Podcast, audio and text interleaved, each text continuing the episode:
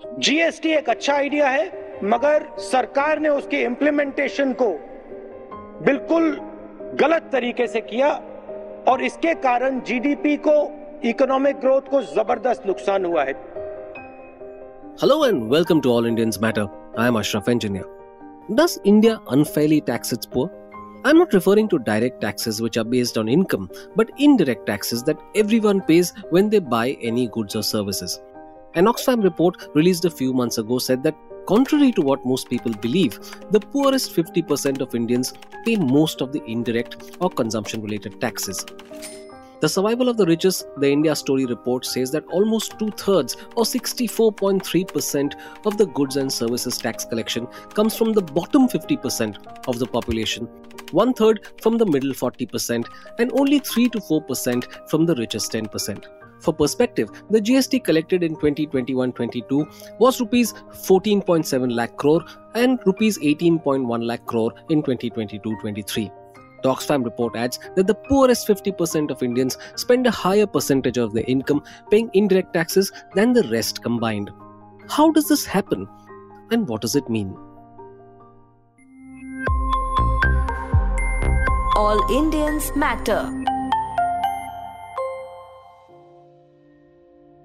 The Oxfam report says, and I quote, Estimates suggest that the bottom 50% spends 6.7% of their income on taxes for select food and non food items. Middle 40% spend half of that at 3.3% of the income on food and non food items. However, the top 10% wealth group spends a mere 0.4% of their income on these items. Stop quote. In other words, the cost of essentials is disproportionately high for the poor because of the way GST is applied a larger percentage of their income goes in just acquiring the bare minimum required for survival, whereas the rich earn so much that the cost of essentials is a mere fraction of what they have. It's not just an indicator of bad tax philosophy, but also the wealth gap. The answer, of course, is to drastically reduce GST on essential commodities, which comprise the majority of living costs for the poor, and raise taxes on luxury goods. The poor need all the help they can get, and the rich can afford the higher prices, although they will complain about it like crazy. Oxfam puts in further perspective the wealth gap and what the rich can afford. A mere 3% tax on the total wealth of Indian billionaires could fund the entire National Health Mission for five years. It's the largest healthcare scheme in India with a current annual allocation of Rs 36,785 crore. Further underscoring the findings, the report said that the number of billionaires in India rose from 102 in 2020 to 166 in 2022 the combined wealth of the richest 100 touching rupees 54.12 lakh crore. This amount could fund the entire union budget for 18 months. Between 2012 and 2021, the wealthiest 1% owned more than 40% of the wealth created in India, while only 3% went to the bottom 50%, said the report. Consequently, today, a mere 5% of Indians own more than 60% of the country's wealth. So, the need of the hour is for measures such as wealth and inheritance tax, which would be a step towards dealing with widening inequality and drastically raising health and education spending. Instead, what we've had is huge loan write offs by public sector banks to corporations. Rupees 11.17 lakh crore in the six years till financial year 2021 22. This has been accompanied by a reduction in corporate tax and other exemptions. On the other hand, the indirect nature of GST and fuel taxes burden the poorest. Because of the tax levels and rising fuel prices, essential goods and services get costlier and the poor have no choice but to pay. Meanwhile, what was the reduction in corporate tax? It went from 30% to 22%, with newly incorporated companies paying only 15%. In 2020-21 alone, the government lost an estimated rupees 1.03 lakh crore due to this. This amount could have funded the Mahatma Gandhi National Rural Employment Guarantee Act or Manrega scheme for 1.4 years. What other tax measures could have been taken? And here are a few the report mentioned. A one off tax on unrealized gains from 2017 to 2021 on just one billionaire, Gautam Adani, would have raised rupees 1.79 lakh crore. That's enough to employ more than 5 million Indian primary school teachers for a year. Taxing the richest 10 billionaires 5% on their current wealth, which would cover the cost of tribal healthcare for 5 years.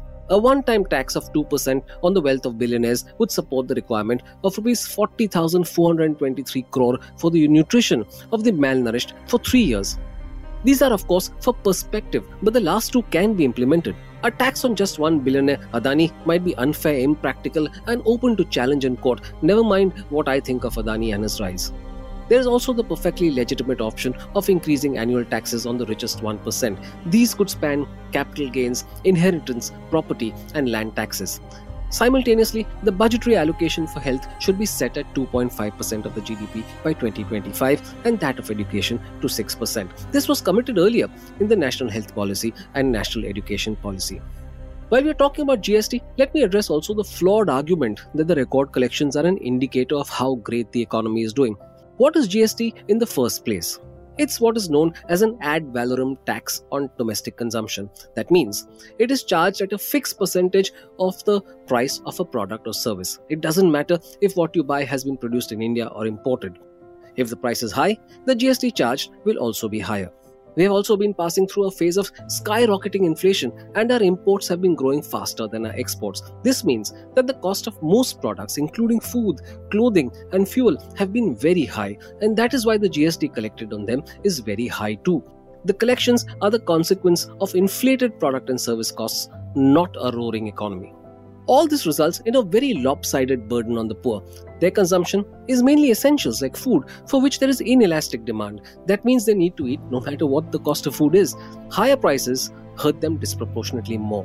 When it comes to the affluent, their consumption basket has a lot of discretionary goods and services that have an elastic demand. This means that sellers have to be circumspect about raising prices even when input costs rise.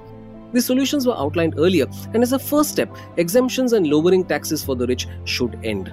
The rich can be taxed more. It won't make a difference to the affluents, but they do wield immense power. This means it won't be easy, but that the government is meant to do stuff that's hard. Cut fuel taxes too to lower food prices. GST is an indiscriminate tax, which means that it's a fixed percentage of the price of a product or service, no matter who buys it, but that's worked against the poor. Naturally, it's not possible to implement one GST for the poor and the other for the rich. That's why the changes have to be implemented in the direct taxes. Will the rich allow that? Is the government even interested in doing that? We all know the answer. Thank you all for listening. Please visit allindiansmatter.in, that's A-L-L-I-N-D-I-A-N-S-M-A-T-T-E-R dot I-N for more columns and audio podcasts. You can follow me on Twitter at Ashraf Engineer, that's A-S-H-R-A-F-E-N-G-I-N-E-R, and All Indians Count, that's A-L-L-I-N-D-I-A-N-S-C-O-U-N-T. Search for the All Indians Matter page on Facebook. On Instagram, the handle is All Indians Matter. Email me at editor at allindiansmatter.in. Catch you again soon.